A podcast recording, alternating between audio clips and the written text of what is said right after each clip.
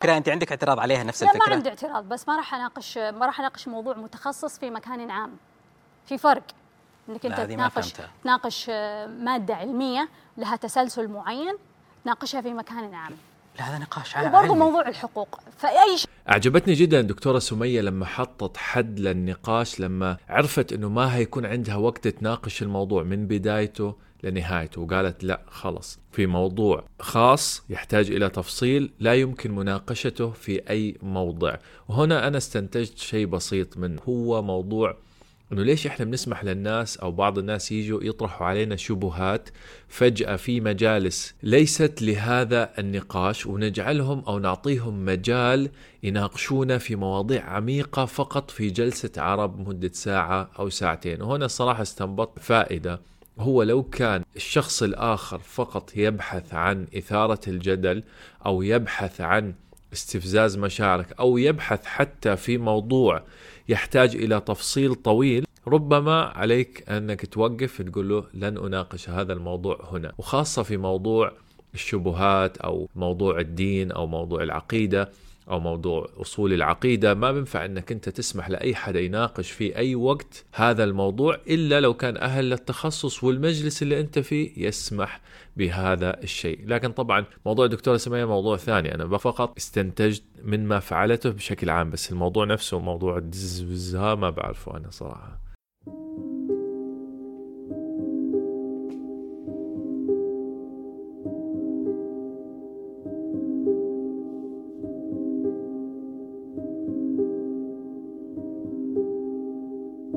السلام عليكم ورحمة الله. يعطيكم العافية. وأهلا وسهلا فيكم بحلقة جديدة من حلقات إبراهيم يستمع. بكل صراحة أنا ما سمعت عن الدكتورة سمية قبل هاي الحلقة إلا مرة واحدة. إحدى القارئات اقترحت لي إحدى كتبها في مجموعة القراءة عنا لكني ما قرأت لها. فهاي الحلقة هتكون عبارة عن فقط مناقشة عما حدث في الحلقة نفسها. يعني ممكن يكون في أبعاد أنا مش مطلع عليها. فأنت خذ الصواب وإذا أخطأت في شيء اكتب لي إياه تحت. عموما أول ما سمعت أو بداية اللقاء سمعتها تتكلم عن الواقعية والأخذ بالأسباب والتوكل ثم الأخذ بالأسباب وأهميته فحكيت هاي بتتكلم نفسي يعني يعني هي نفسي بتكلم لو كنت أنا بنت وأحلى يعني وصراحة استشعرت إنه هي نيتها صادقة أو صالحة خلينا نحكي لكن مش دائما بتهمنا النوايا بتهمنا النتائج والأفكار بشكل عام. فعموما بداية خلينا نحكي الحلقة حسيت إنها هي بتحكي بواقعية وأمور أنا بتفق فيها معها. هي أمور متأثرة بالغرب لا يمكن إنكار ذلك لكن فيها صلاح. بعدين اختلفنا لما بدأ يدخل موضوع الطاقات والعقائد الباطنية. هاي هخصصها هشرحها بشكل أفضل بعد شوي. لكن الشيء اللي استنبطته في البداية إنه هي متأثرة بالغرب بشكل كبير وهذا الشيء مش دائما غلط. إحنا هيني أنا الكاميرا هاي يابانية التيشيرت هذا أمريكي وهكذا. إذا كان في فائدة لا مانع من إنه الواحد يكون متأثر بالغرب. لكن المشكلة لما تبدأ تأثر هذا يحدث في مواضيع العقيدة والمبادئ. هون لازم نقول stop خلينا نمحص ونفكر في الموضوع. والمشكلة الأكبر اللي فوق هاي إنه كيف بدنا نميز إذا إحنا مش أهل لهذا الشيء؟ كيف بدنا نميز إذا هاي الشيء بيخالف العقيدة أو في مشكلة؟ فهنا لازم نرجع الموضوع لأهله. يعني إذا إحنا متخصصين في هاي المجالات okay نفكر ونفنط ونناقش الموضوع بشكل علمي لكن إذا مش مختصين نرجع لأهل العلم في هذا الموضوع أو في هاي المواضيع الشائكة شوي. هي أبعاد في الوعي درجة الوعي. خلينا نقول طبقات في الوعي. ففي اختلاف. في إيه، لما نقول البعد الخامس إيش نقصد في البعد الخامس؟ آه، حالة من حالات الوعي حالة يعني معها شعور درجة أعلى من الوعي. مين مين اللي حط الحالات دي؟ ما أعرف وفي إشكالية أخرى تابعة لهذا الشيء هي قالت إنها ما بتعرف مين اللي كاتب مستويات الطاقة لكنها ماخذة هذا الموضوع وبتدرسه وبتعكسه وبتتكلم عنه. تحكي بنفس الوقت إنه مش موضوعها. فهنا لازم أقول يعني قبل ما نحكي أو ننقل علم خلينا نناقشه شوي عقليا نعرف شو أصله. حتى لو ما عرفت الاسم نفسه أعرف خلفية الكاتب أو من أي كتاب أخذ أو كذا كذا كذا. مثل مستويات الطاقة هاي مأخوذة من كتاب السماح بالرحيل. طيب بس تناقش هذا الكتاب بتعمق شوي بتلاقي إنه في مشاكل عقائدية وموضوع الطاقات والكون والسوالف هاي. مش كله غلط لكن في كمية كبيرة غلط. وطبعا هذا الخطأ كلنا نقع فيه. إحنا ما بنحكي إنه أنا مثلا لم أقع في أخطاء في هذا المجال قبل لكن هنتكلم عن الموضوع في آخر الحلقة إنه شو الفرق بين الخطأ والجهل. فالإشكالية هنا إنه هي كيف بتنظر في الموضوع وبتتكلم فيه وبعدين بتحكي أنا ما إلي دخل فيه. والمشكلة هاي تكررت مرة أخرى لما تكلمت على موضوع الطاقة. في أكثر من موضع قالت أنه الطاقة ليست مدرستي أو مش تخصصي. فكرة تقديس الطاقة. ما هي ما هي مدرستي؟ ما هو شو ما هو موضوعي؟ مو موضوعك الطاقة. لا مو موضوعي. الطاقة مو موضوعي. وأنا لا؟ لا أطرح. أنا أنا مش مش مش تابعة لأي مدرسة طاقة. الطاقة مش موضوعي. وأنا لكن بعدها بفترة شفناها بتقول إنه موضوع الذبذبات وإنه كيف أنت بتشوف طاولة وهاي الطاولة بتكون مريحة ولا مش مريحة. عن موضوع الذبذبات والطاقة. طيب. في مشكلة نحكي فيها ولا ما لا عادي ما عندي مشكلة. طيب الذبذبات كجزء يعني اشرحي لنا كيف ممكن تكون الذبذبات جزء من طاقة المكان وكيف ممكن تكثر فيه ايجابا. يعني أنا أؤمن إنه كل شيء عنده آه، خلينا نقول ذبذبة جيدة بشكل بسيط ذبذبة جيدة أو سيئة. زي مثلا عندك آه، مرات تحس إنه عندك طاولة تحس إنها مي مريحة مزعجة في المكان. قد تكون مثلا لما تمر عليها تحس إنها حادة لها زوايا حادة. أه، لا هذه تحس إنها والله مدورة ومريحة ويعني منسجمة مع المكان. فبالتالي مرات الناس يقدرون يحسون مم. ومرات الناس ما يقدرون يحسون. يعني زي مثلا مرات تكون- تكون في مكان قد يكون فيه تلوث. في ناس يحسون بالتلوث في ناس ما يحسون بالتلوث. وبعدين لاحظوا لاحظوا إنها ربطت موضوع الطاقة في شيء فيزيائي أساسي. حكت لك على موضوع التلوث. يعني قالت لك مثل التلوث في ناس بيحسوا فيه وفي ناس ما بيحسوا فيه. وهاي الإشكالية كتير من تبعون تطوير الذات والطاقة بالذات. بيقعوا فيها أو مش بيقعوا فيها يستقصدونها. إنه بيربط لك العلم الزائف بالعلم الحقيقي. يعني بيقول لك شوف نفس التلوث اللي هو ممكن قياسه وممكن معرفة إذا هذا المكان ملوث كتير ولا لا الناس ناس بيحسوا فيه وناس ما بيحسوا فيه. فعلم الطاقة أو الذبذبات هاي نفس الشيء. وهاي أصلا أحد المغالطات الضخمة اللي بيقعوا فيها قوم كتاب السر والسوالف هاي. فإذا حابب تتعمق في موضوع هذا الربط اقرأ كتاب آه، خرافة السر. طيب مصيبة أخرى وقعت فيها صديقتنا هنا. وهي موضوع تناسخ الأرواح. في المدرسة. الكارما ممكن تصير جاية من روح اخ من روح قبل وجت إلى روح ثانية ولا ما يمكن تصير؟ والله يعني يبغى لي أفكر في الموضوع. تصير ولا ما تصير ما أعرف يبغى لي أبحث في القصة. ترى الكلام خطير. ممكن. سمية كلام خطير. ليه؟ ممكن يكون خطير. اللجنة الدائمة. لكن يعني ماني مؤمنة فيه. أنا ماني مؤمنة فيه. ولا هي مدرستي ولا هي قصتي ولا هو موضوعي. لأنه هو- شوفي تناسخ الأرواح هو منهج الفرق الباطنة. حتى علميا ما ثبت. ما عندي مشكلة. حتى يصير روح. يعني كيف؟ روحي أنا ويوم أنا طبيبة كانت تروح هذيك الجنة وهذه أو تروح النار الله، روحتي تروح؟ الجنة. فهمت النقطة اللي أنا أقولها. أنا لم أقل هذا الكلام. أنا لم أقل هذا تقول ما عندي الكلام. اعتراض عليه إنه ممكن يصير. لم أؤمن به. ممكن يصير. أنا لم ما أدري. ما أدري. أنت الآن فجأة تسألني تقول هذا الشيء ممكن يصير؟ طب, طب خليني أدرس الموضوع خليني أفكر في الموضوع. طيب أنا بتفهم ردة فعلها. انها حكت إني أنا بدي أناقش الموضوع أدرسه أكثر. أنت فجأة سألتني في لقاء وبتفهم إنه في ضغط من هذا اللقاء وربما هي أخطأت هنا. لكن بدي أستخلص شغلة.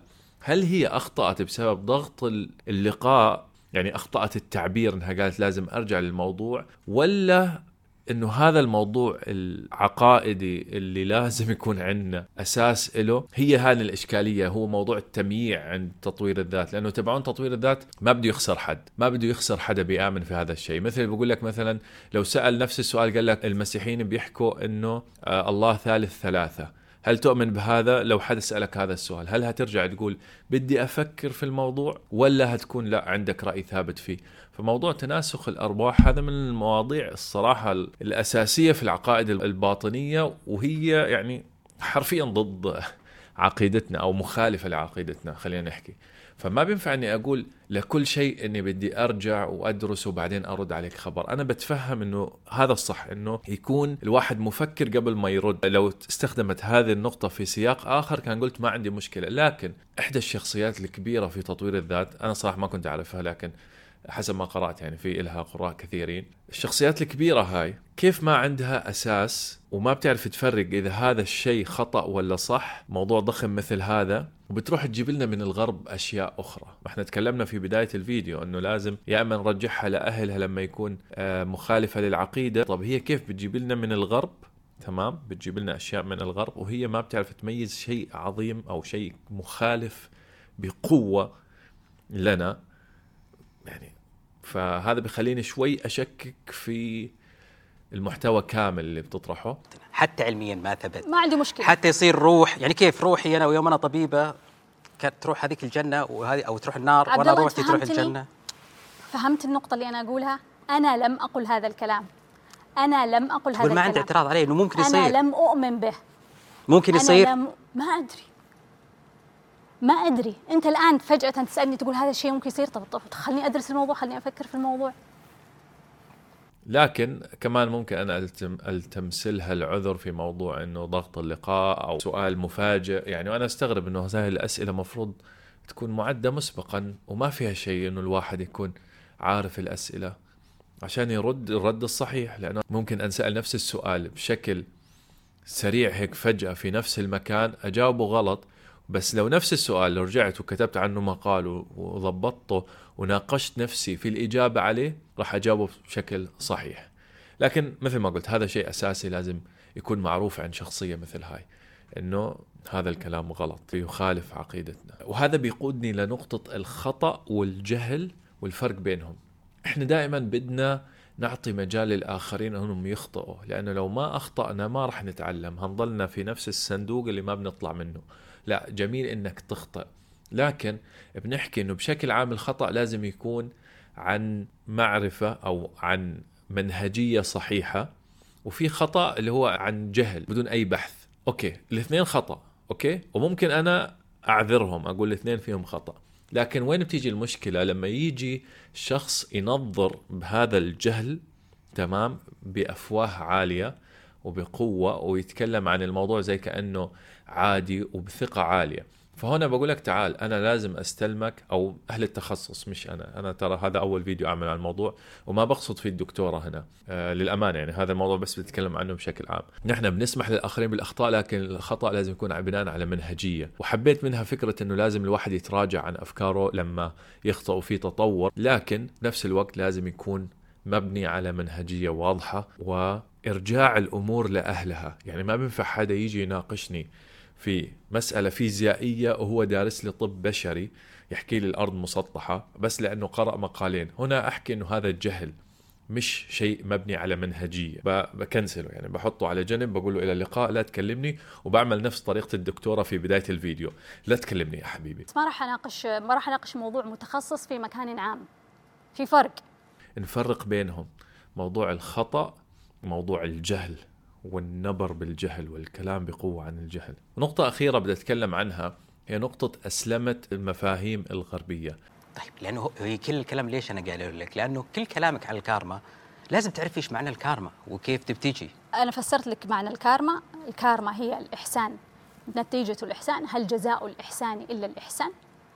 وما ظلمناهم ولكن كانوا أنفسهم يظلمون. فإذا أنت قدمت على شيء نتيجة عملك هذا تلاقي جزاءه اختياراتك تلاقي جزاءها فهذه أسلمت المفاهيم الغربية هي مصيبة في حد ذاتها لأنها بتوقعنا في كثير من الأخطاء. خلاص إحنا عقلية الضعيف بنتأثر بالغرب بقوة. زي ما قال ابن خلدون الشعوب المقهورة تتأثر بقاهرها. والموضوع بينعكس جدا زي ما تكلمنا على موضوع الطاقة صار في تشتت. أي حدا بيحاول يأسلم المفاهيم الغربية كما هي ويوقعها على ديننا عشان نستسيغها بشكل أسهل هتلاقي في خطاب وفي تشتت كبير. وهنا لازم نكون حذرين أشد الحذر من هذا الموضوع. نحن ناخذ ما يفيدنا اللي في شك نرجع لأهل العلم والتخصص تمام؟ وهنا يا أخي أتمنى أتمنى جدا أنه حدا من من أهل العلم الشرعي خلينا نحكي يا أخي اكتب لنا كتاب تطوير ذات من سيرة النبي صلى الله عليه وسلم. هو مقصود فيه تطوير الذات من السيرة الصحيحة طبعا. فهذا يعني رجاء أي حدا ممكن عنده القدرة لأنه يكتب كتاب تطوير ذات مستخلص من السيرة النبوية واللي بيعرف كتب كتبت بهذه الطريقة وأنا ما بعرفها لو سمحتوا اكتبوا لي إياها عشان أستفيد منها. خليني أكون منصف مع الدكتورة إنه هي بتحاول تفيد العالم وتترك شيء إيجابي على هذا العالم. وبالعكس يعني أنا ما بنتقدها لشخصها. انتقدت بعض الأفكار اللي بخالفها الرأي وهذا أصلا يعني نوع من محاولة الوصول للصواب. يعني للأمانة ما بيهمني الشخص لكن يهمني الأفكار اللي بتناقشها فأنا ناقشت هاي الأفكار. بالعكس كل الاحترام وكل التقدير والله يوفقها ويوفقنا إن شاء الله للصواب. يعطيكم العافية ونشوفكم في حلقة أخرى. سامحونا أن طولنا عليكم.